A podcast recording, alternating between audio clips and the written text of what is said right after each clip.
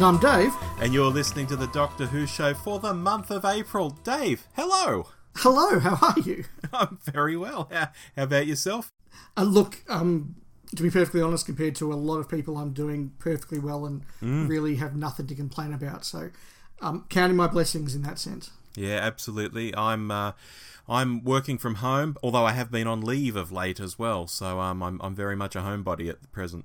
Yes, I'm mixing a couple of office days and a few work from home days. That's the way we're working. I'm very, very busy, but look, as I say, in the grand scheme of things, I've got nothing to complain about. I'm very grateful for that. Yeah, absolutely. And for people who are stuck at home, whether in quarantine or just in lockdown, we put out uh, a couple of weeks ago now, gosh, a podcast of Decision 3, Dave, that you recorded with the 42 to Doomsday guys down there in Victoria, uh, obviously before lockdown and everything. Yeah, that's right. We uh, have been sitting on that for a little while, waiting for a good space to uh, open up that we could send it out, and that occurred last month. And I must admit, listening back to that, it brought back some happy memories. I had a lot of fun recording that one, and I hope people listening to it have just as much fun. Yeah, they are fun, the podcasts of Decision, I must say. We enjoy doing them, yes. Just something different. Good. Now, before we crack on with the news, we always read out any new Apple podcast reviews, Dave. So I've got one here over the past month. This comes from Oscar Grouchos, who also talks to us a lot on Twitter. Uh, I've got to say, Oscar Grouchos. Uh, he entitles this review "The Timeless Whovians, which I which I quite like.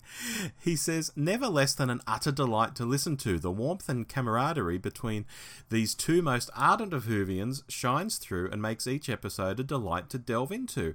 Their passion for the subject matter is apparent and allows for some surprising reflection and erudite criticism, where justified, that only adds to the richness of the finished product. It's a delight to spend time in their company. You will feel amongst friends. Highly recommended.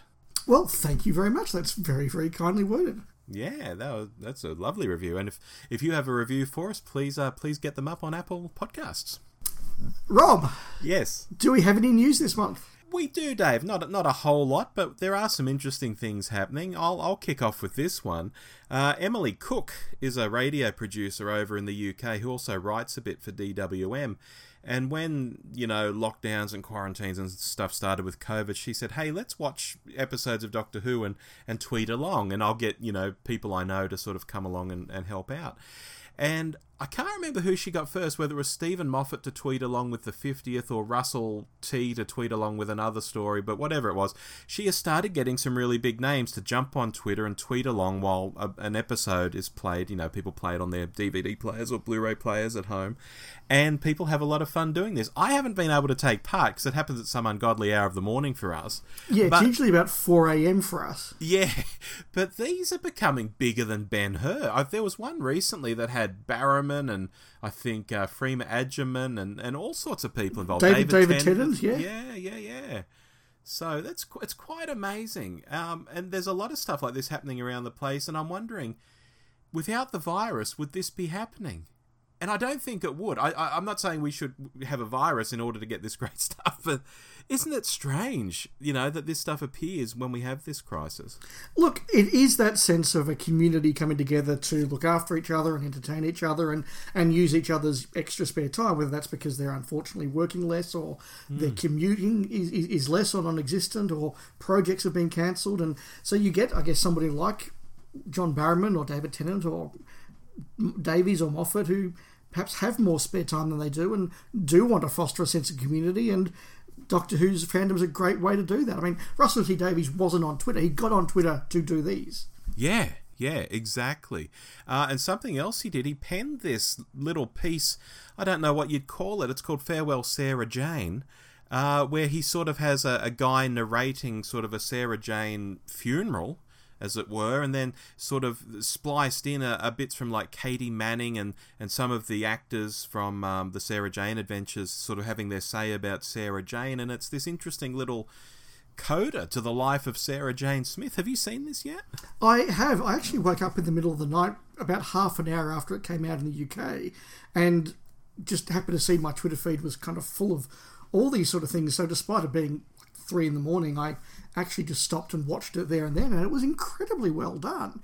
It, it is just this narration of the funeral of Sarah Jane, but yeah, with all these guest actors and actresses. As you said, Katy Manning comes in, Sophie Aldred comes in, most mm. of the cast of the Sarah Jane Adventures come in, but also the narrator talks about other characters that were at the funeral, and you know, Barbara and Ian came along, or there was this couple that had done this, or this person who had done this, and not even named sometimes, we just go, oh wow, that's so and so, or you know, the reference to um, Ace leaving, or Dorothy McShane as he calls her, her, her actual name, mm. you know, leaving with K9. Um, you know, that's quite wonderful. Or, I must say, one of the things that I got out of it was Tommy Knight, who plays Luke Smith, who was always good in the series.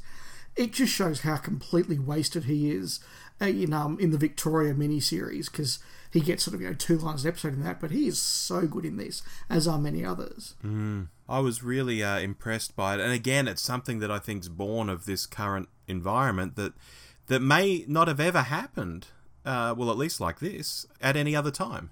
No, and again, it's people who have a bit more time and want to contribute to the community. Something not Doctor Who related, but that I watched last week was the whole cast and the original uh, showrunner of The Nanny did a cast reading of episode one of The Nanny that they put up on YouTube.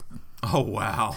So that was, you know, that was just something really fun that you, you, could see all these people basically stuck at home in New York and LA just recorded mm. this, this thing and put it together. Yeah, and particularly musicians as well are just, you know, turning on cameras and just playing. And, you know, like Paul Simon. I've, I've seen so many Paul Simon songs in the last week. He just gets his acoustic out, bangs out a few songs, and thank you very much. I'm like, this is great. I don't think I would have seen this otherwise. Yeah, so it's a very different time. And anyone listening to this episode in sort of three or four years' time or 10 years' time, maybe it's hard to describe what it's like right now, but, yeah. but that's that's it. On a more traditional news note, though, mm, yes, um, we've always been at this podcast very big fans of the Target books, and particularly that new range that has been coming out. And I noticed the other day, whilst going to buy a certain ex prime minister's autobiography, that that uh, there was some new Doctor Who content up on my the, the website I use to buy books. So titles that are apparently coming out on the 28th of July include a new novelisation of Dalek, The Witchfinders, and The Crimson Horror, all by their TV authors, mm-hmm. plus paperbacks in the target format of the TV movie and The Pirate Planet. And I think there are a couple of others that you found, Rob. Yeah, absolutely. Because I've been waiting for the two Eric Saward Dalek stories to come out in paperback, just so I can have them all in paperback. Uh, and I said, hey, uh, they, they're not listing them there on that Australian site, the, these paperbacks. I went to Book Depository and I found them there. So they are certainly coming out uh, mid year as well, if you've been holding off on getting those. And I wouldn't blame you if you are, because they're not particularly well written and they do have some very strange moments in them, which I won't spoil here.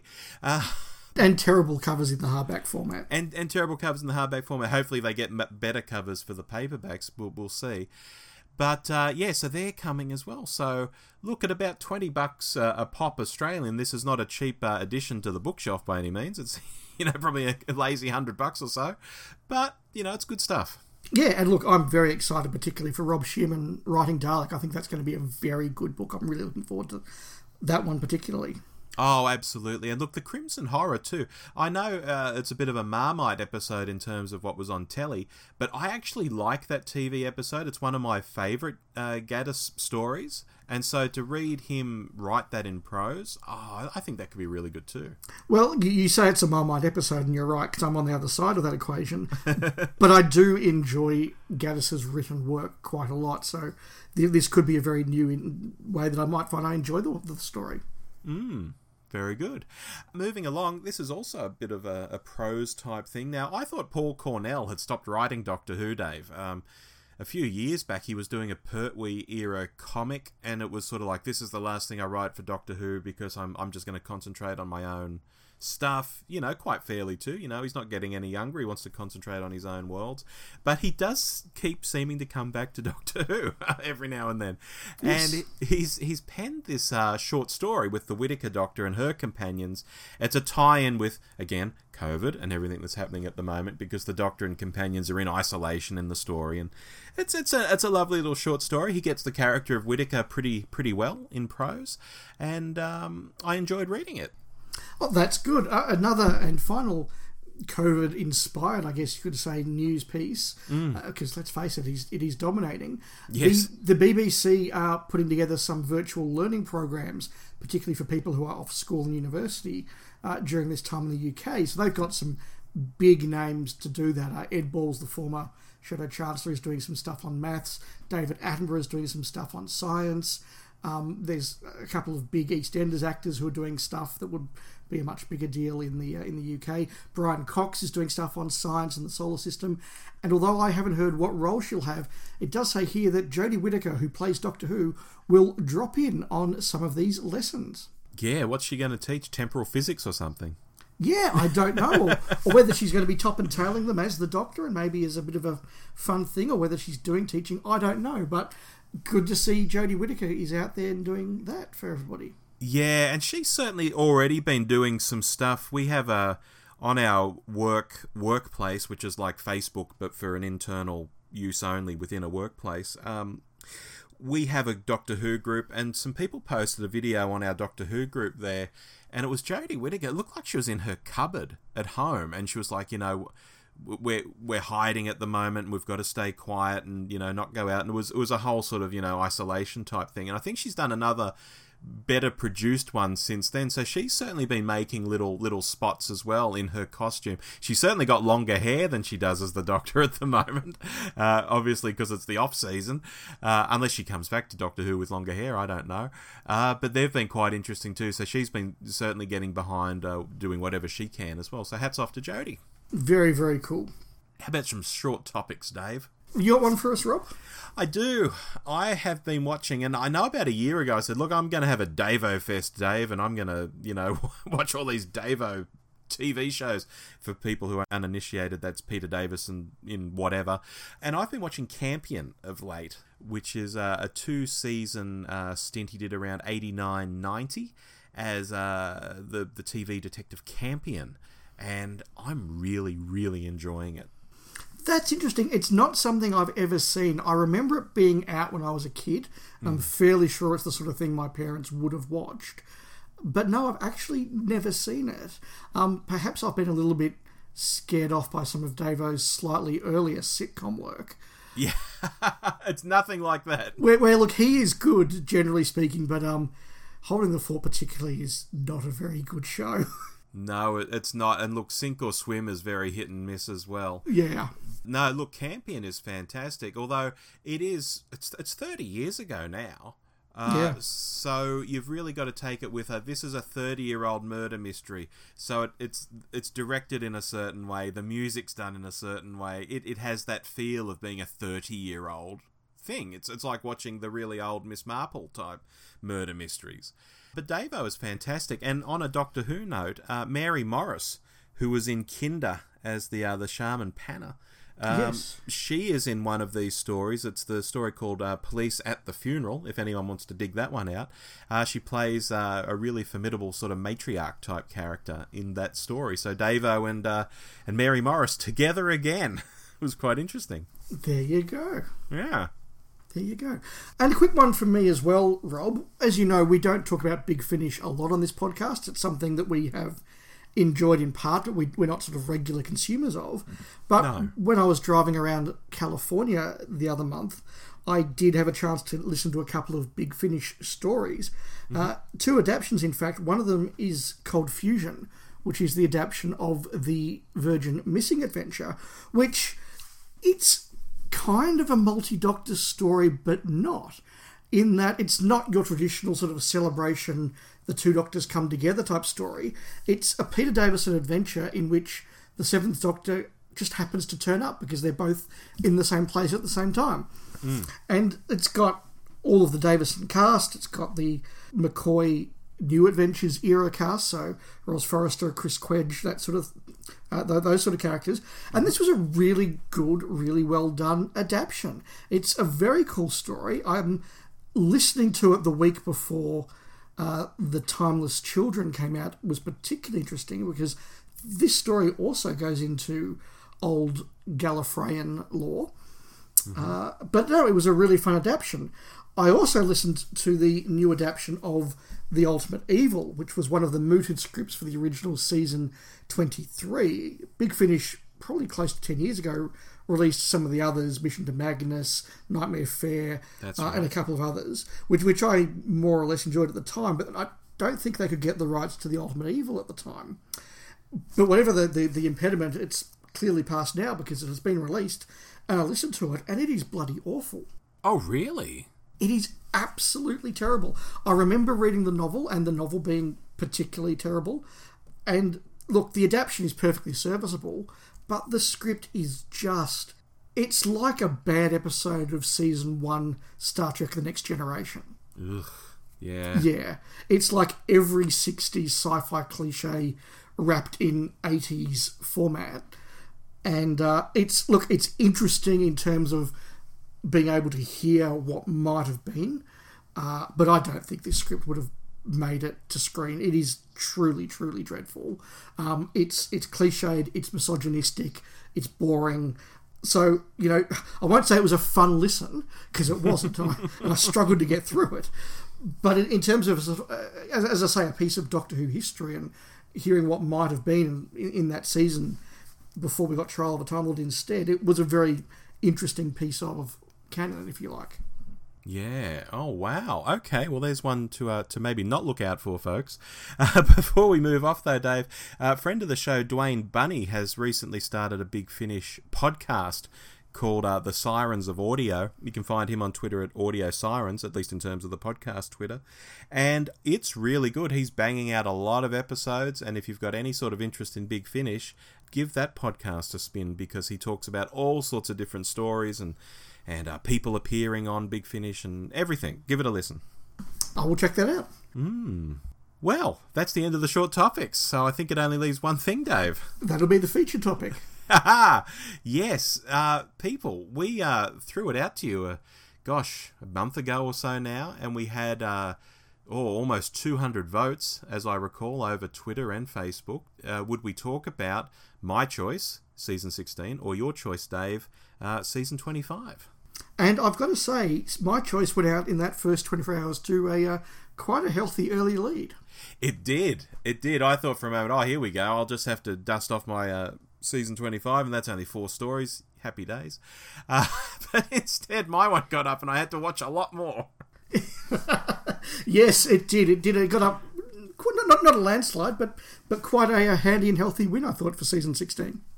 Yeah, but it does point the way that I think people want to hear about uh, season 25 as well. Yeah, I have no doubt we will get to season 25 uh, sometime, maybe even this year, maybe later this year. Yeah, it's a it's a good chance. You know, if we had that big wedge of um, new Who type stuff, I think uh, I think some more classic at this time might be a good thing. So, Rob, the Key to Time, season 16.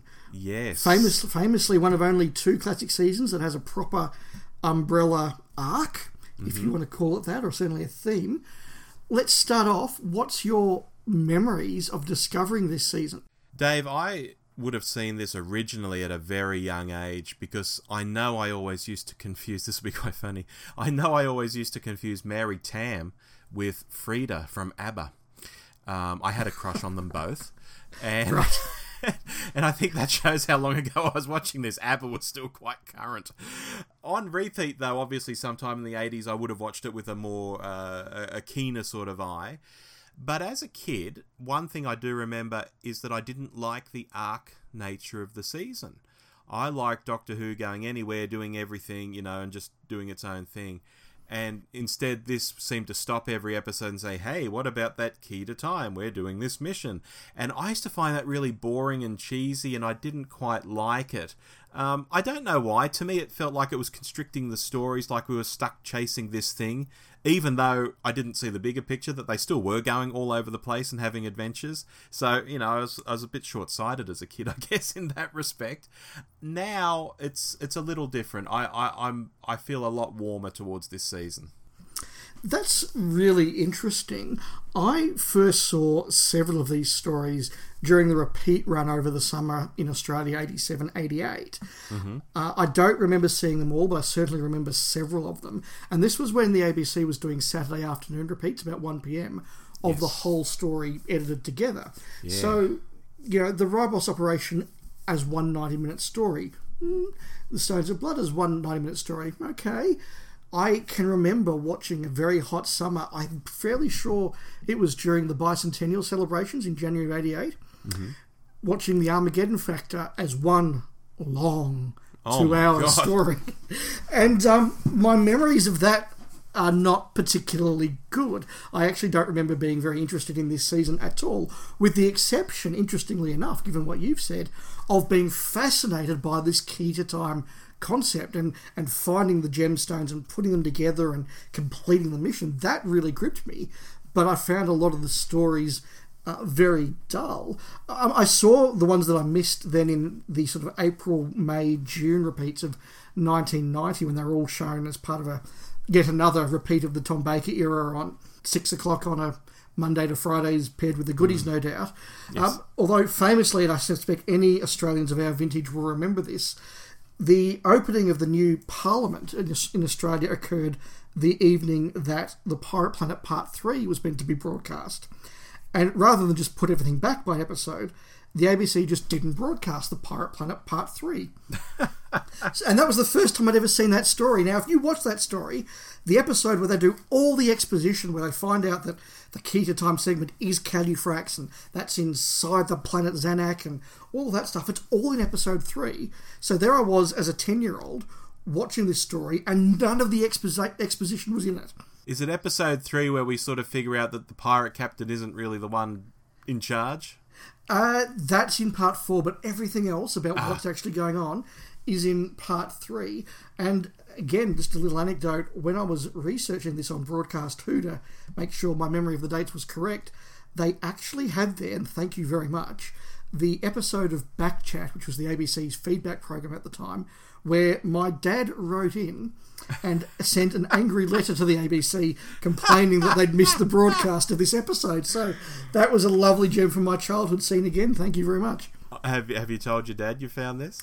I uh, flicked him a link to it on email and I'm waiting for his reaction now. Okay. Okay. If it comes through, you've got to read it on air, Dave. Oh, absolutely, I will. I will. Okay. So, if, if I may, Robert, can I make a general point in rebuttal to something that you said? Yeah.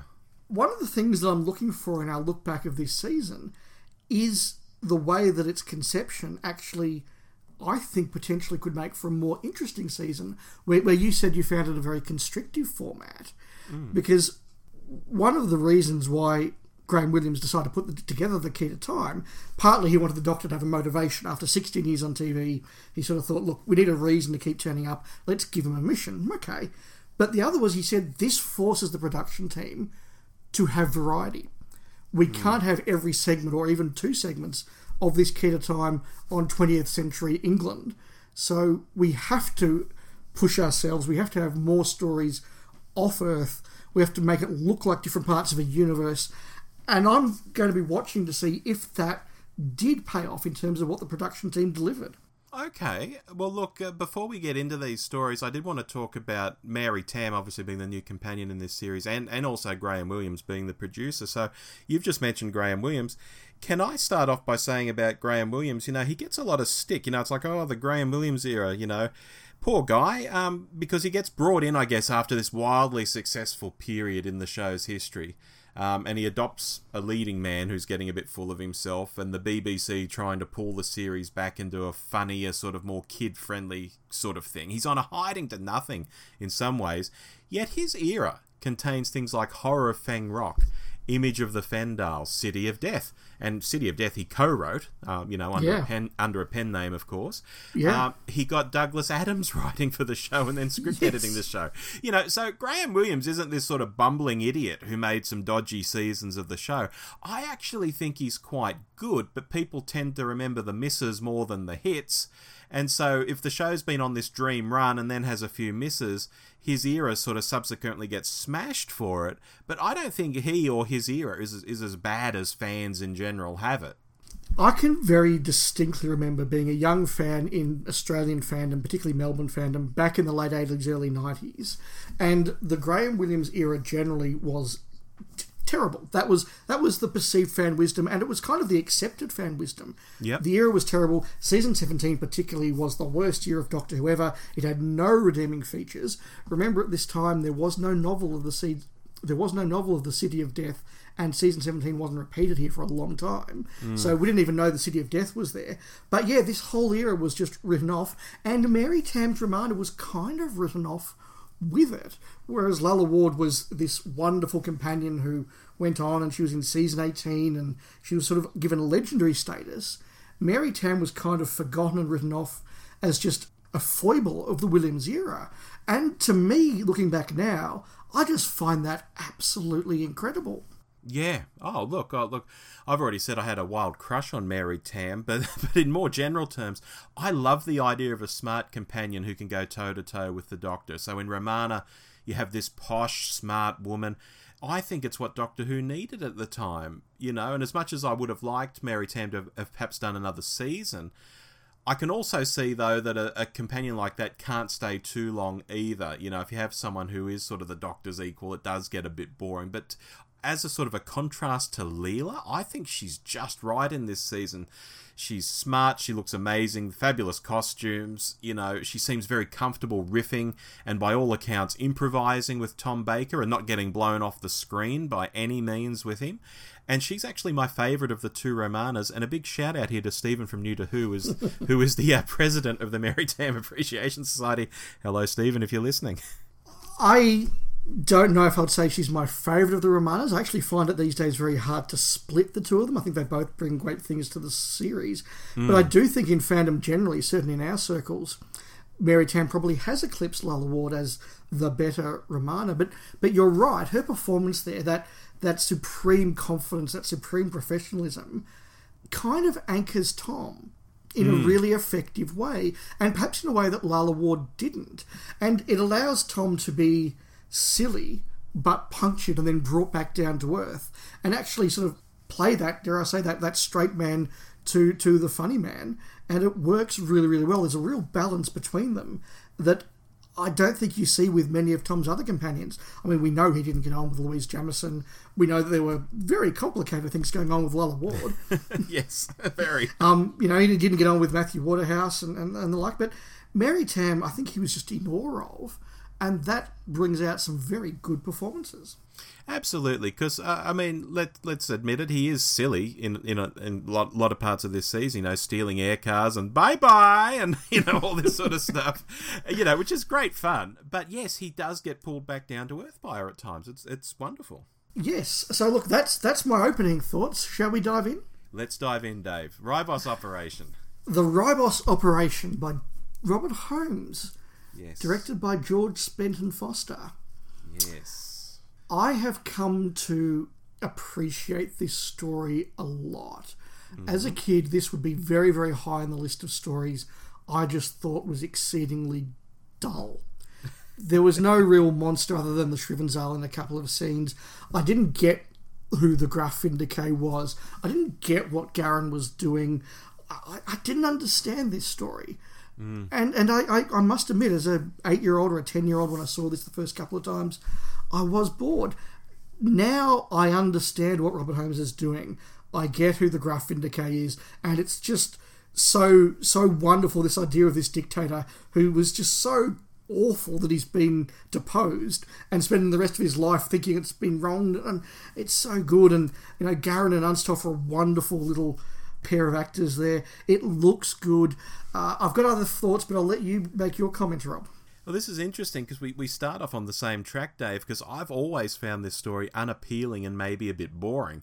Con men are trying to sell a guy a planet. Uh, okay. It's not something that excited me as a 10 year old, and it's not something that even particularly excites me now, even though, like you, I do see what's going on.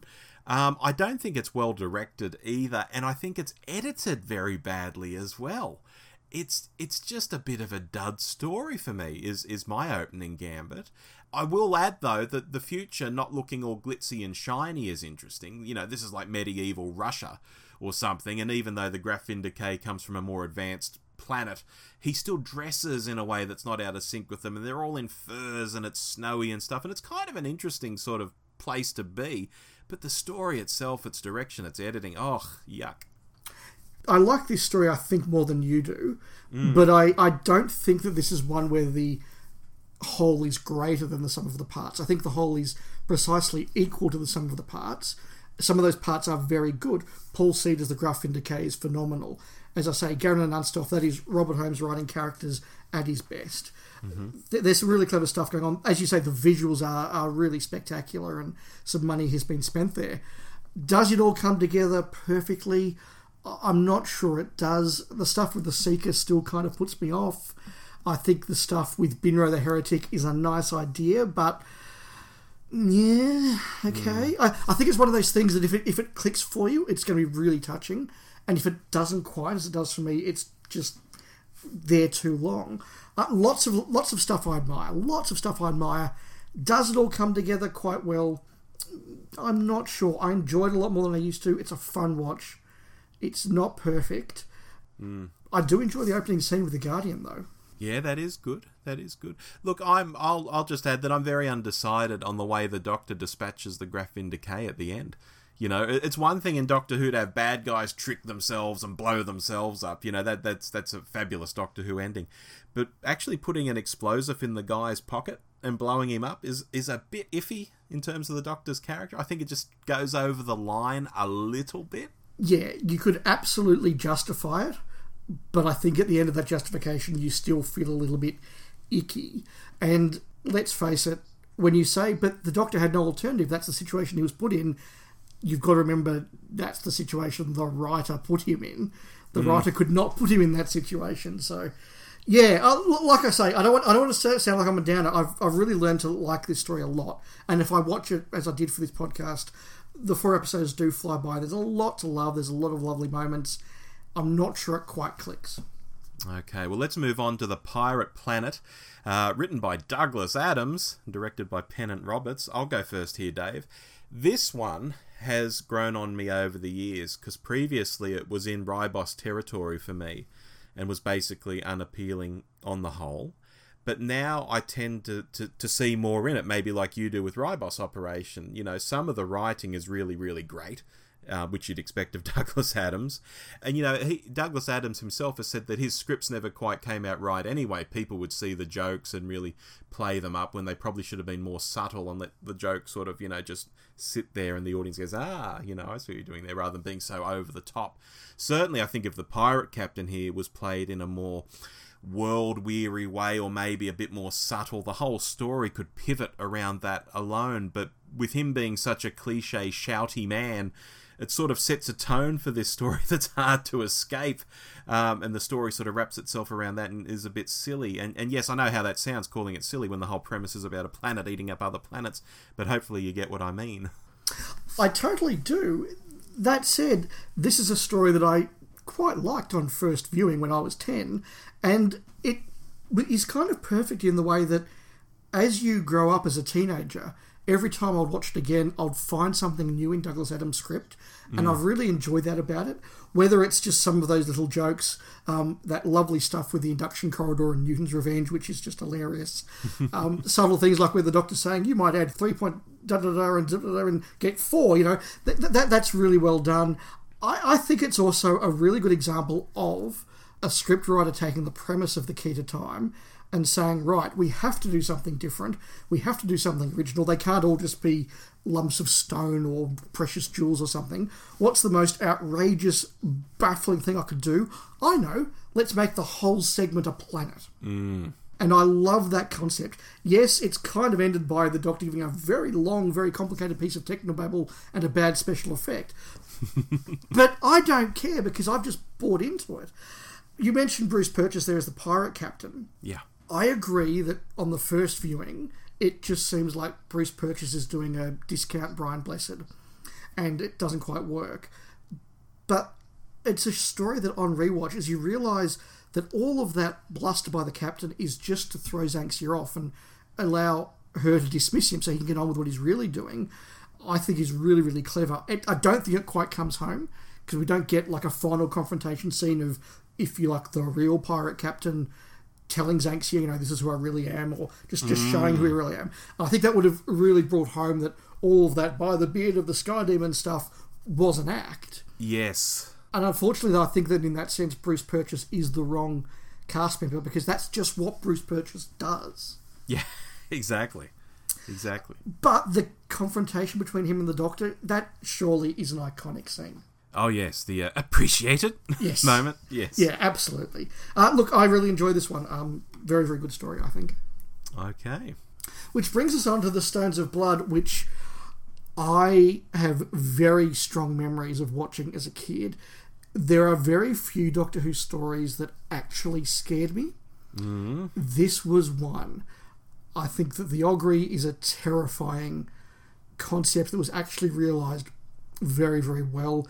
The fact that K9, you know, kind of goes literally to death's door, where the Doctor and Romana talk about putting him down Yeah. like like as a kid that's like wow these things are really bad that k9's k9's about to die like how, how bad is this and it's it's filmed at night and it's dark and it's again got some clever concepts i i just love this as a kid and particularly the scene where the campers get killed that mm-hmm. was that was still scary that was terrifying as a kid and again as i've watched it as an adult i've I've learned more about what's going on. I've learned more about the concepts.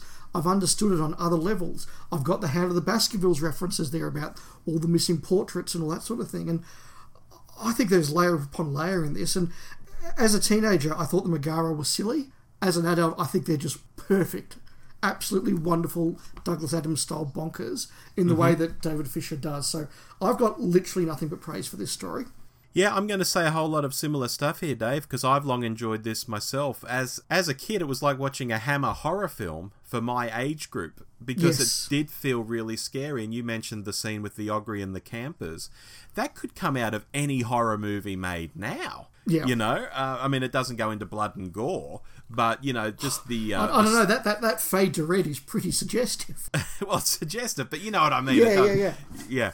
It doesn't go quite all the way, but you know, sometimes suggestion is all you need. yeah. And this is quite interesting, given that, as I mentioned at the start, Doctor Who had got in trouble for doing all this scary gothic stuff, and we're in the middle of this so called jokey comedic Williams era, which is meant to be the opposite of all that.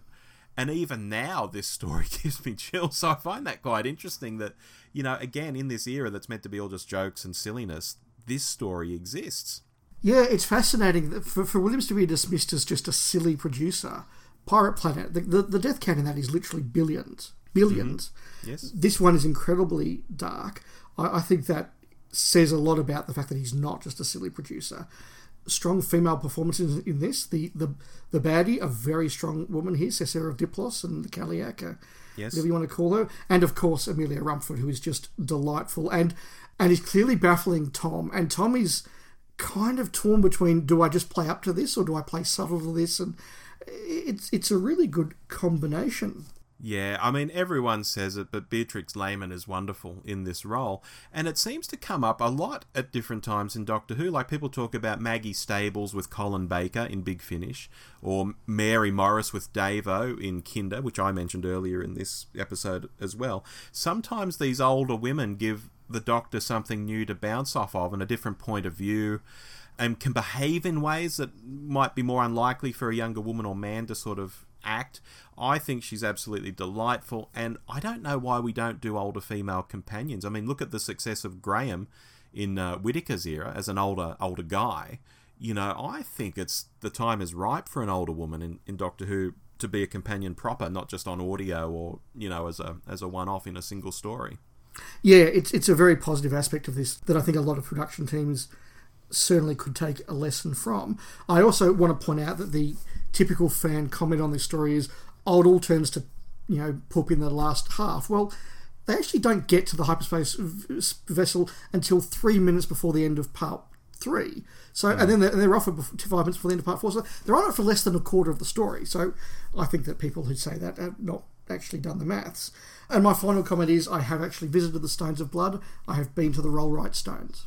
Really? Really, they are exactly what you would expect them to be. Uh, it's a really interesting, chilling place. Uh, the only thing that you really notice when you go there is that the motorway is literally meters away from them. So the way they've shot it to make it look like it's in the middle, middle of nowhere is really, really clever. And I think something else you would notice is there aren't as many because I think they might have fleshed them out with some uh, some prop ones. They did, yes, they did. Very good. Let's move on to the Androids of Tara, also written by David Fisher and directed by Michael Hayes. This is another one, Dave, that I've always had a soft spot for. I think the setting is good. I think the storyline is easy to follow. I think the location filming looks good. I think there's great action scenes like the sword fighting, you know, a bit of swashbuckling going on. It's just very, very enjoyable and easy to watch. And it's quite refreshing for a change that the next piece to the key is found basically right away. It's a nice twist to what we've had in the first three stories. They Romana literally goes up and finds it in the first what five minutes of the story. And similar to Ribos Operation, again, we have a medieval world here, but with some technology going on. I think it's more convincing here, probably because of the location filming. I think it makes it more real looking and easier to believe in. And I, I have a lot of good things to say about this story. What you said there about finding the key to time segment earlier, I think is another example of different authors trying to do something different with this premise and not all be the same. And David Fisher, particularly having written two stories back to back, I think does get that absolutely right and does do something different. This is even more than Ribos Operation, a story that I just was bored by as a kid. I just couldn't get into this at all. It was lots of adults standing around talking politics with no monsters, mm-hmm. with no no you know no ray guns. Well, you got those crossbows. yeah, they're, they're, they're, not as good as a ray gun though, and and I just didn't get it. I, I I just was bored by it. And it really did take until I was a proper adult, like well into my 20s, before I really did start to appreciate this one. And, and I think that that's an interesting take on the Williams era, that he perhaps, in referencing these literary texts more than the film texts that the Hinchcliffe era would reference, maybe there was a slightly less kid friendly pitch to them. That all said, though, as an adult, I think this is an incredibly fun and enjoyable story. Very, very well cast, uh, very, very well shot, great location footage, and I'll add here I have been to the castle, Castle um Castle Gracht, or Leeds Castle as it's known more colloquially. Um, so it's the second location I've been to in the Keys of Time. Uh, no, it's it's a wonderful performance. It's very witty. Tom actually is a lot drier here than he would be normally with a witty script, which works particularly well. Count Grendel's final retort about next time, Doctor, I shall not be so lenient is is just wonderful, and I, I, love the fact that he's allowed to escape. Like we don't need to kill him and we don't need yeah. to lock him up. He just gets to go away, and maybe they'll have another fun adventure on Tara sometime. Is this the, is this the one, Dave? Uh, I mean, I've watched all of these in the past week or two, so everything's running together. Is this the one that has the line, "Please get off my chest, my hat's on fire"? Yes, it is. it's fantastic. Yes, or the bit where he barters them down on the payment. Just again, very very clever, very well played. There's a lot to like here. It is a very unusual Doctor Who story because it does lack a lot of those traditional um, kid sci-fi aspects. It's it's not a Doctor Who monster book story at all, but it is very witty and very fun. Yeah, and very swashbuckling. You know, I like that. Yeah, and with a romance. Yeah, absolutely. Which again is unusual for Who. It is, it is, and I think you know back to you know maybe watching things like the Android invasion as well. Maybe to me as a young kid, you know, androids with their faces falling off and dodgy mechanicals inside was all what Doctor Who was meant to be to me as a kid. I don't know. yeah, but, it's interesting that it worked for you and not for me in that sense. Yeah, no, I've always liked this one and still love it now. Speaking of things I've always loved and always will, we mm-hmm. have The Power of Kroll. Okay. Uh, a Robert Holmes story directed by uh, Norman Stewart, who didn't do a lot of Who. In fact, I can't think of another story he did direct. Someone may correct me on that. Mm. I think this is a really good story, let down not even by a special effect per se, but by the direction of a special effect. Once again, I think that the conception of the key to time here is really good. That Robert Holmes chooses to go into the far future, into colonial Earth, and, and do a bit of colonialisation and, and have a message there he then says, right, well, I don't just want it, the key to time to be another piece of Jethrik.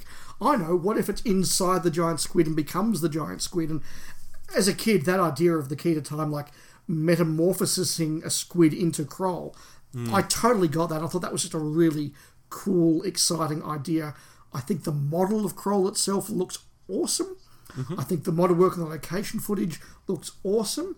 Uh, even the model of the, the refinery, although the bathtub it's in isn't, isn't that good, the model itself is great. But none of those things interact with each other correctly at all. True, very true. Uh, for me, uh, this isn't the best of the, the season by any means, but certainly not the worst either. Um, and I do think it's the better of Holmes's two stories this season.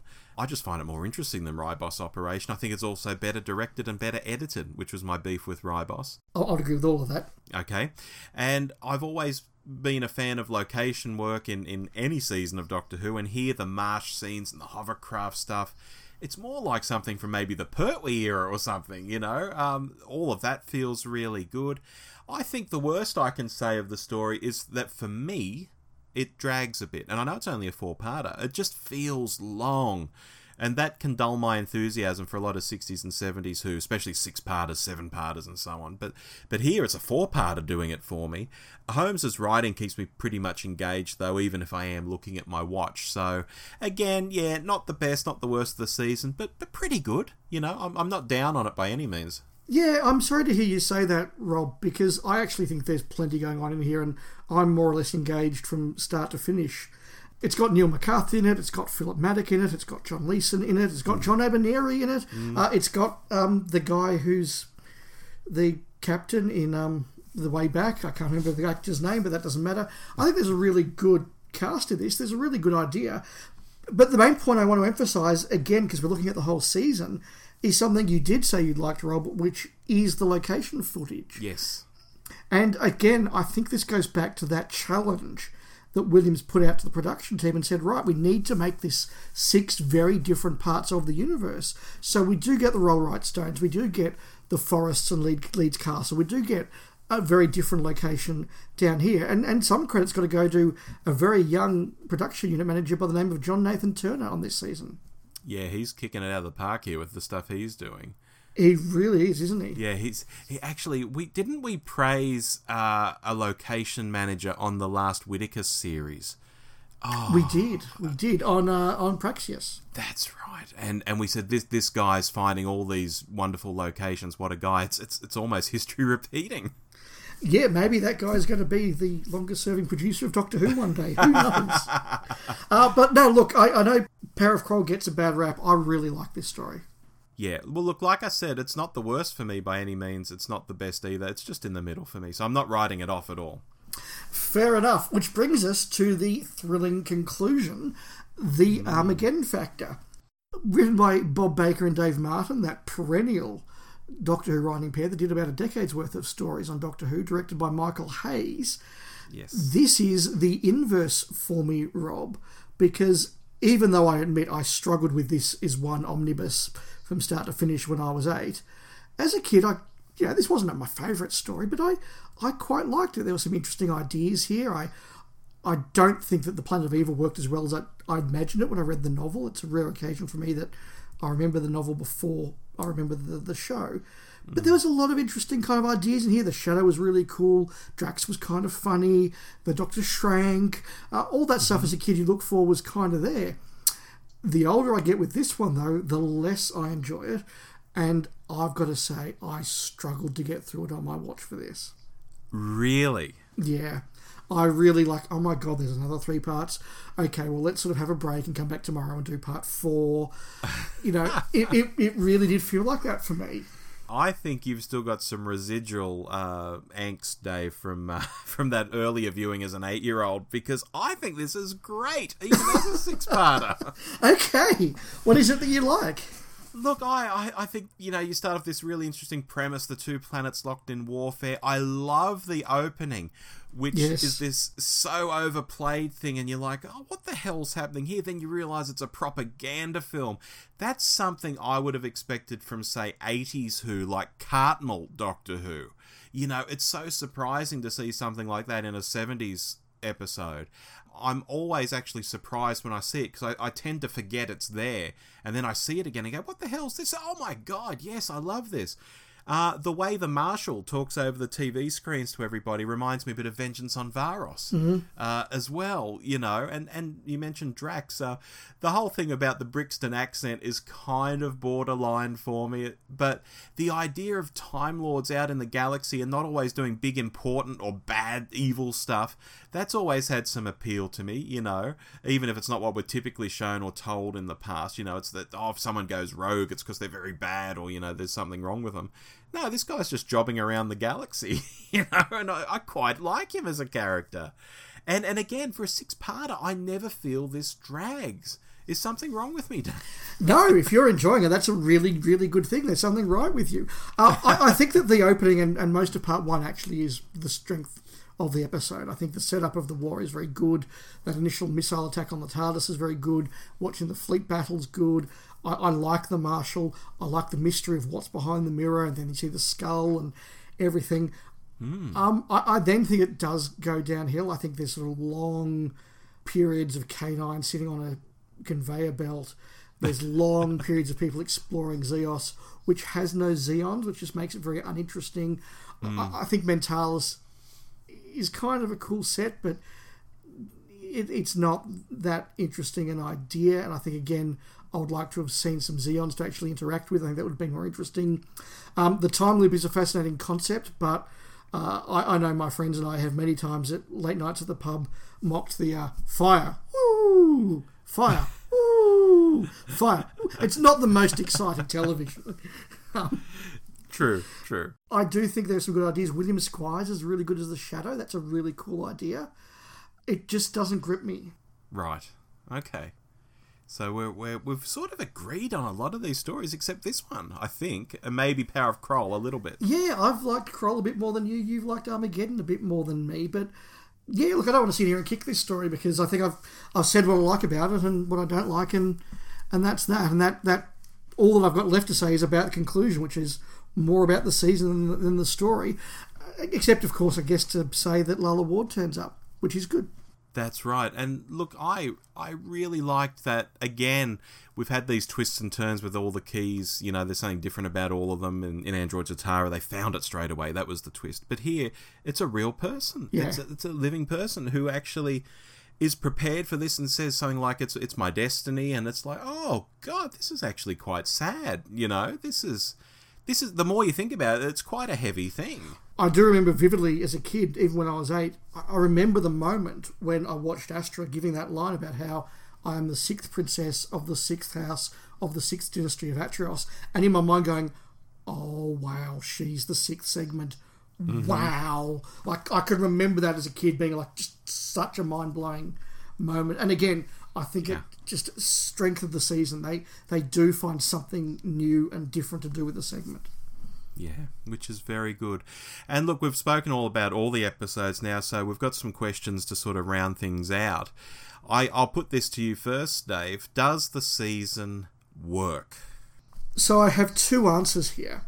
Mm-hmm. In terms of a season of Doctor Who to watch over 26 weeks and enjoy, absolutely.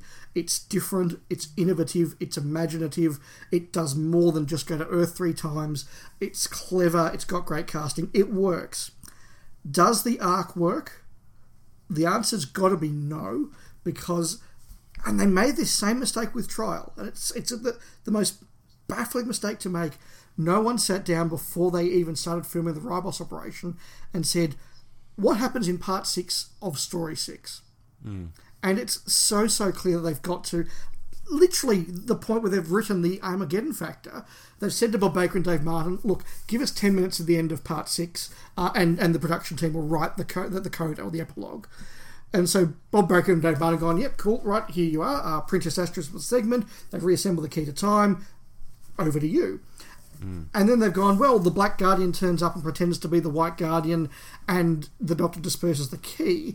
And it's not really clear if it was the Black Guardian pretending to be the White Guardian all the way back in the Ribos operation, or whether the Doctor has disassembled the key and it was the White Guardian and there's still a problem. Or what I assumed as a kid was that it was the White Guardian that sent him on the mission.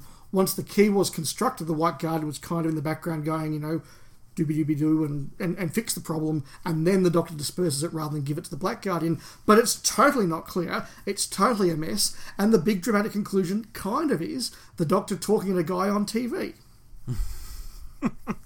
Yep. So 25 great episodes, a great production, and just a dud ending. Uh, you've you've stolen my thunder Oh, here, basically com- completely, Dave. Because my notes I jotted down in terms of giving the season an arc. Uh, yes, I think it's very good. I think the concept is introduced better in some stories than others. You know, in, in some stories, the reminders about, oh, we're looking for the key to time seem a bit clunky and shoehorned in. But generally, it gives the season this shape and this arc, and that's and it's wonderful. But yeah, the ending is very odd. You know, the Black Guardian showing up, okay, that that's kind of a given in hindsight because we've met the White Guardian, so here comes the Black Guardian to steal it all. But after all that work and just dispersing the key again, undoing all that work, presumably putting the universe back in the state that the White Guardian wanted to change, assuming that was the White Guardian at the start, not the Black Guardian playing him, uh, it's, it's very confusing. And having said all that, why would giving the key to the White Guardian be any better than giving it to the Black? If their whole point is to balance each other, surely neither should have the key. You know, I, I'm, I'm very iffy on what the key is and what it can do, and why one Guardian should have it over the other, even if he is the nice one, you know. Yeah, and it's also not helped by the fact that they have a different actor play the White Guardian and the Black Guardian. So when Valentine Dyall turns up, and look, Valentine Dyall's great, you know, for great voice, great actor, you know, all the rest of it. Hmm. But when he turns up, he says, "Now I'm going to pretend to be the White Guardian by going from black to white." It's like, yeah, but you're still a completely different actor. Like, how's that going to fool anybody? Yeah, I mean, I guess these are godlike beings can probably appear as whatever they want to appear as, but it would have made more sense to appear like that, you know, old man with the goatee and the wicker chair, perhaps. Yeah, had, had he turned up and been the Black Guardian, or had Valentine Dyall sent the Doctor on his mission in the Ribos operation, I think that would have worked slightly better. But, you know, and, and if it was a modern series, I think they would have done that, where it's much easier to get actors at different stages and just pull them out into a scene here and a scene there than it was back in the late 70s. You know, it is interesting here too, Dave. Tom's like, "Oh, I knew you were the Black Guardian because the White Guardian wouldn't have been so nasty, you know, about Yes, Princess Astra yes. and so on." It's like, well, hang on. If we rewind to the Ribos operation, the White Guardian basically threatens him with, with death or making him cease to be or you know something if he doesn't do this mission. You know, I don't think the White Guardian's actually a good guy necessarily. You know, No, and, and Graham Williams wrote that prologue to the season. He wrote that White Guardian stuff, and it's very clever. And it does have that moral ambiguity that I hmm. think you don't get when it's just Valentine Dyall shouting. So, yeah, I, I just am amazed that they went to so much trouble to go, we're going to have this arc, we're going to set it up well, we're going to go to all sorts of cool locations. We've thought of really genuinely different and interesting things to do with every segment, more or less. But nobody said, yes, so what's the ending? Like, nobody hmm. said to them, "By- by the way, guys, in part six of story six, this is how it ends. yeah. And even Bob Baker and Dave Martin didn't know that when they're writing the Armageddon Factor. So I, I think that's a huge problem that, re- reflecting our review of Series 12 last month, does reach back and kind of diminishes the, the, the season a little bit. But I don't want to draw too much on that because otherwise I, I do enjoy it. And the final point that I wanted to make here is that this is the start of a run of three seasons of Doctor Who 16, 17, 18 that I think are all marvellous. Mm-hmm. And I'm glad that Doctor Who is not like them on a regular basis. Yeah, fair. You know, I'm glad Very they fair. I'm glad they all exist. I'm glad they all do what they do. This season's arc, season 17's just Douglas Adams season, season 18's Christopher H. Bidmead's serious science season. I love them all for what they do. I'm glad they're one-offs. Yeah, and look for my uh, regular Star Wars comment for each episode. I think this season is the Star Wars sequels of Doctor Who in terms of starting with a story and not really knowing where you're going to end up by the end of it. But I'll leave it at that. No, look, that's fair enough. Um, before we go on to our favourite and least favourite stories, I just think it's worth mentioning that we've had a lot of regular listeners and a lot of friends of ours actually make a point of saying how much they enjoy this season and they're really glad we're talking about it. Um, and I want to highlight one comment that we had this afternoon from Hayden from the Diddly Dumb podcast, who said that he'd actually been very down on this season and the Graham Williams era in general, but he was watching Stones of Blood and Androids of Tara again recently, and he said he was softening on these as well and seeing the fun. Um, and I know that Mark from the Diddly Dumb podcast is again, the number one fan of the Graham Williams era. So I think they're going to have something to talk about. I think they will. Shall we get on to our favourite story and least favourite story? I'll let you lead on this one, Rob. So, your favourite. Dave, for mine, I mean, I've made no secret of this in my comments on it. It's Androids of Tara.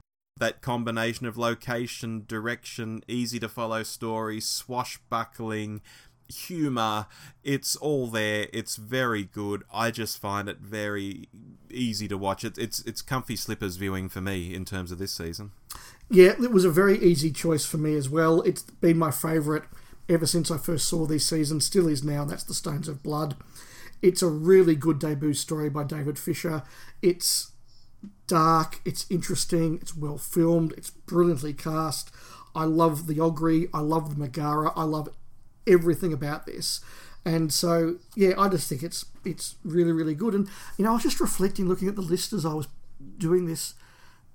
If you could have a season with two stories by Robert Holmes, two stories by David Fisher, and a story by Douglas Adams, mm. gee, that's good. It's a pretty good story. It it's is. a pretty good season, yeah. Uh, and look, Dave, we both picked a David Fisher story. Yeah, we did too. Yeah. I think that says a lot. I think David Fisher's very underrated. In a season where there are two Robert Holmes stories and there is a Douglas Adams story, we picked the two David Fisher stories. We did, yeah. That says a lot. I think that's really cool. What's your least favourite, Dave? Uh, the Armageddon factor. Okay. Um, for, for I, I don't want to give it another kicking. I, I just think it's a bit dull, and, and the money's run out, and it, it doesn't work for me. All right. And for mine, again, no secret, Ribos Operation. I, I just don't get into it. I can watch it and say, okay, it's a story, but it's just a bit boring. You know, towards the end, where the Graff Vynda-K goes a bit mad and starts shouting about his past glories and marches off, you know, that's actually quite good. But, you know, that's only one scene out of like four episodes. Most of it just leaves me bored. Yeah, no, look, we've got some very different views on a couple of stories then, because Ribos isn't my favourite, but I, I enjoy it. So, Rob, final question for our topic of the month. What's your one single biggest takeaway from this season? I'm tossing up between three, Dave, and it's it's it's hard to, to choose. You know, is it that Doctor Who can work with an arc structure? Is it that companions can be as smart as the Doctor? You know, something that we rarely see. You know, maybe Liz Shaw was the last one that was approaching Doctorness. Um, or is it that the Graham Williams era isn't the disaster it's broadly painted as? I think I'm going to go with the latter and say that you know this is Graham Williams, peak Graham Williams. This is his middle middle season. I think it's pretty good stuff. Yeah, I'm not going to disagree with any of the things you have there. My big takeaway is that whilst we like to talk about Doctor Who as being the show that can go anywhere and anytime and do anything, it doesn't always live up to that premise. One of the reasons why I love the Hartnell era is that I think all of its seasons there do live up to that premise. As much as I love the Hinchcliffe years and indeed the Barry Letts years, does every season there live up to the premise, or is there a lot of doing the same thing, a lot of setting on Earth? Yes, there are. You look at the McCoy era, season 26 is a really good season. Four stories on Earth. Mm. And I think that this is a season that just demonstrates that when Doctor Who really does stop and go, no, we're going to make a point of going lots of different places. We're going to go to lots of different times, which means we're going to have lots of very different styles, lots of different production values, lots of different settings, lots of different locations. I think that when Doctor Who really pushes itself to be different, you get a season as good as this one is. And I think it's a shame it doesn't happen more often. So that's my big takeaway. Yeah, well, there's a note for Chris Chibnall there. You know, this past series of Doctor Who, everything was on Earth. Sometimes it looked very different, like on a very destroyed Earth in some cases, or Earth in the past, but they were all Earth stories. Yes. Yes. Yeah, yeah. Anyway, Dave, that wraps up season 16. Yeah, no, very, very glad to have watched that. It's been a, it's been a joy. Yeah, and I think we'll get on to season 25 sooner than listeners think, you know, maybe even this year, as you say. Moving on, we've got three listener emails. One is very short, two are very long. I'll start with the short one because it's uh, replying to you, Dave. This is from Shane Rofe. He had written to us, uh, I think we read it on the last episode. Um, he'd written to us before the end of Whittaker's uh, final episode. Uh, I think that one still had to play out, and was saying how much is enjoying things, and then the, the letter ended, and we didn't know whether he actually enjoyed the ending of the season. That's right. I, I challenged him to give us his one sentence summary of part 10. Yes. So Shane Rofe writes one sentence, Dave? Question mark. Yes. despite all the faults of Part 10, Chris Chibnall, all is forgiven. Wow, I'm really pleased that you had such a positive reaction. I'm really pleased with that, that Shane. Yeah, yeah, I certainly didn't. Anyway, we've got a longer piece of feedback now from Tim Allman. Mm. Gentlemen, I'm afraid I rather missed the boat on your Series 12 review. I'd meant to send you my thoughts, but life in the age of coronavirus rather gets away from you, so I was unable to do so. I'm therefore giving you my review now. Perhaps you will mention this in your next episode. Perhaps you'll discard my email and my opinion will be lost forever to posterity. I wrote to you last year, actually, it was probably the year before, about halfway through the first series of the Chibnall Whittaker era, and I think it's fair to say that I wasn't a huge fan. I didn't think it was terrible, it was just a bit meh. This series has been a distinct improvement, but I suspect I'm grading on a curve. I still have major issues with this iteration of the show. One of the main complaints about the last series was that it was too inconsequential. There wasn't enough incident or backstory. There was no overarching plot, no series arc. You can't make that complaint this time around. There's no way of knowing, but I rather suspect Chibnall was somewhat chastened by the reaction to the last series and has almost overcompensated this time around. Now it's all backstory, all series arc. He's gone from one extreme to the other. He had previously tried to avoid fan service, now it's nothing but fan service. In many ways, as ridiculously entertaining as Fugitive of the Judoon was, it was almost preposterous in the amount of sheer stuff that happened. Captain Jack, another doctor, a buried TARDIS. Look at all these lights and sounds. Anything RTD and Moffat can do, Chibnall can do it ten times over. The series finale almost felt like a pastiche of a f- previous finale. I seem to be alone in not particularly liking Sacha Dhawan's interpretation of the Master. He doesn't just chew the scenery, he munched it, digested it, and, well, let's not take that analogy any further. The climax was hugely disappointing, with the Doctor being incredibly passive and not really remotely heroic. Basically, an old man in a cloak comes in and blows everything up, and the Doctor just runs away. what kind of solution is that? A big bomb is the answer? Okay, the Doctor didn't pull the trigger, but just palming the dirty work off to someone else is no proper solution. Can, can I jump in at this point, Dave, Yeah. and say, uh, Tim, you're, you're not alone because I didn't like Sacha Dhawan's interpretation either. You know, when he first appeared as the Master, he was very normal. Then he went sort of cackling and dancing and strange. And I said, I hope he's not like this when he comes back. And he was exactly like that when he came back, and I didn't like it. And Tim, you're also not alone because I said exactly the same thing about the conclusion, so definitely not alone on that one. Tim goes on. What if the Doctor, realizing that there was a little bit of her inside every Time Lord, could somehow trigger the simultaneous regeneration of millions of Time Lords, bringing them and Gallifrey back from the abyss? Wouldn't that or something similar be a more glorious and fitting end than Old Man Blows Up Bomb? Wow, yes. The new canon, with potentially countless previous doctors we didn't know about, seems a bit silly to me. I'm not incensed by it, but I don't really see what the point is. What difference does it really make? It seems like a big deal, but ultimately it comes across as pretty trivial. Personally, I choose to ignore it. The master lies, the Matrix can be reprogrammed. Perhaps a future showrunner will quietly just bin the idea. Hope so. Like I said at the beginning, I do think this series has been better, but it's not been great. I've long since come to the conclusion that the Chibnall era is just not my cup of tea.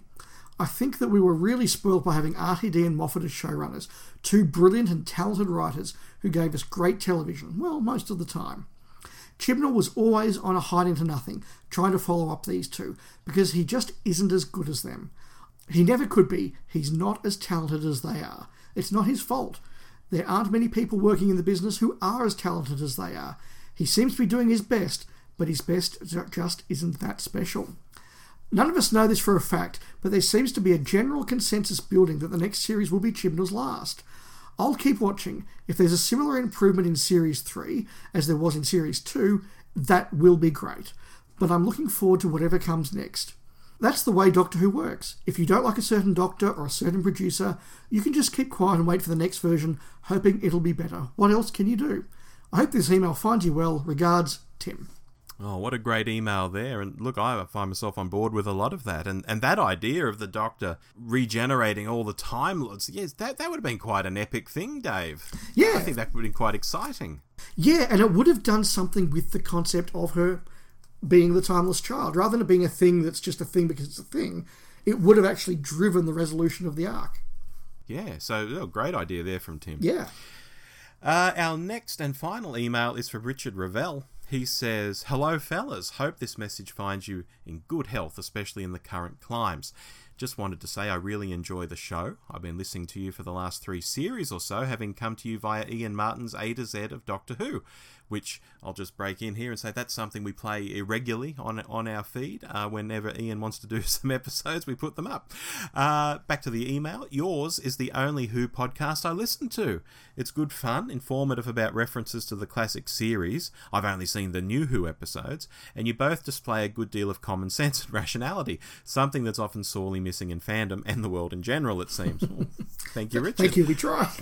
Yeah. I've just listened to your Series 12 postmortem, interesting choice of phrase, and I hope you don't mind if I throw a couple of thoughts at you, plus a question or two. You said this series was better and less exhausting than the previous series, which I think you're right about. Though, is that because we had higher standards coming into Series 11?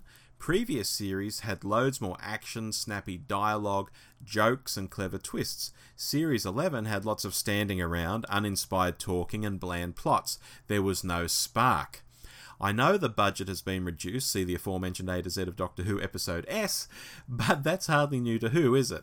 So, on the back of this, Series 12 had less to do to impress us. Going back though and watching even a fairly average episode from a previous series, such as Father's Day or The Doctor's Wife, let alone something like Amy's Choice, really highlights the gulf in class. I like Whittaker as an actress, but the Dr. Chibnall has written her has has no presence, no power. If I said pick three badass moments for every Doctor, I don't think we'd have too much trouble. But when it comes to Whittaker's Doctor, I'm struggling to think of any. She's fronted up a bit more this series, but then when she's challenged, she falls to pieces again. Ha! I've got the Cyberium, What are you going to do about it? Kill Shelley. Oh, okay then. I'm sorry, you can have it back. And don't talk to me about her reaction to seeing the Master. Mm. Actually, while we're on the Master, how did he turn up again? Last we saw of him in episode 2, he was trapped in that weird alien dimension with no way out. Then he just pops through a rift in episode 9 with a smile on his face and a song in his heart, none the worse for wear. It's incredibly frustrating. Like you, I'm not one of those who loves to knock the show. Nothing would make me happier than being able to say how brilliant each episode is. It will be interesting to see what the next series brings. As you said, it seems as if Chibnall has written this series with last series' constructive criticism in mind. Hopefully, he'll do the same this time too. If I was a betting man, I'd say it's time for Davros to return, and I think there'll be one episode where the Doctor defeats an army of evil, sentient cyber vehicles, probably by waving her Sonic at them, by spending the last five minutes telling us to look both ways before we cross the road. Man, I've banged on, haven't I? It looks like Chibnall isn't the only one without a red pen. Keep up the good work and stay safe down there from Richard in England. P.S. If I was to start watching Classic Who, where would be a good place to start? Ideally at the very beginning, I know, but I'm too short of time to watch them all, hence why I've only just caught up with your latest podcast. Well, Dave, there's several questions in there. Where do we start? Look, I'm simply going to say, in, regarding the bulk of the email, I broadly agree with a lot of what Richard said. I'm not as strong as him on some of those thoughts, particularly about Jodie, for example, but the broad thrust of what he said, I pretty much agree with. What about starting to watch Classic Who? Where should he start? Uh, I think that there are probably two places I would start either at the start of the Pertwee era, or if you're really short of time, at the start of the Tom Baker era. Really? Yeah, I, I think that that sort of Pertwee Tom era really is kind of the high point of the series, and it's very easy to get into. So whether you perhaps watch the season of Pertwee and then a season of Tom and back and forth, I think that could be good. But if you have the time to watch the five Pertwee series and keep going with Tom, I think that would be classic. And that's kind of how I got into Doctor Who with 80s repeats. Hmm. I think I'd kick off a bit later into Tom's era. Maybe not his first season, maybe his second. Really? Your third, maybe. I don't. Yeah, I don't know. Just around there. Because again, maybe that's where I started, and I have sort of a soft spot for it myself. Well, I think Richard, that gives you a couple of good options. But look, if you start anywhere in the Pertwee era or the first half of the Tom Baker era, I think you're on pretty solid ground. Mm. And the question on how the Master turned up again, I think, like a lot of Master returns, which has been happening way back, even in the classic era, Richard, so you won't have seen this, the Master often returns with no explanation. You see him, gosh, there's a Davo episode where he's burned up, and uh, you think, well, that's the end of him, and then he just pops up again, you know, a few stories later. It's just what he does. Yeah, look, I think you're right, Rob. All right, Dave, that just leaves us to talk about what we're going to do next month. So it's been over a year now, Rob, since we did our last look in depth at a Doctor Who writer, and Gosh. we decided to do it again. And I made a particular request as to which writer to do, and you were happy to indulge me. Mm. And that is the creator of the Daleks himself, Terry Nation. Yes, we're going to look at Terry Nation in a deep dive for our end of May episode. I'm, I'm quite looking forward to this. I've, I've got a bit to say about Terry Nation, actually. Oh, I have as well. I think that there's actually a lot to say, and uh, I think it. Yeah, I think it's going to be a good discussion. I'm already looking forward to it. Before we go, Rob, um, a lot of people who are fans of Doctor Who, particularly here in Australia, are also fans of the goodies. And at the time of recording, it's just a few days since Tim Brooke Taylor from the goodies passed away, which was very sad news, I, I know, for both of us and for many of our friends. Um, as you know, Rob, uh, myself and Richard and, and Robin and Tom and a couple of others used to do the Goodies Pirate podcast, and we asked our listeners for some comments and thoughts and memories of Tim and, and, and of Tim's passing, and we were flooded with some you know just wonderful comments and memories, and we put together a bit of a tribute episode of the Goodies Pirate podcast for Tim.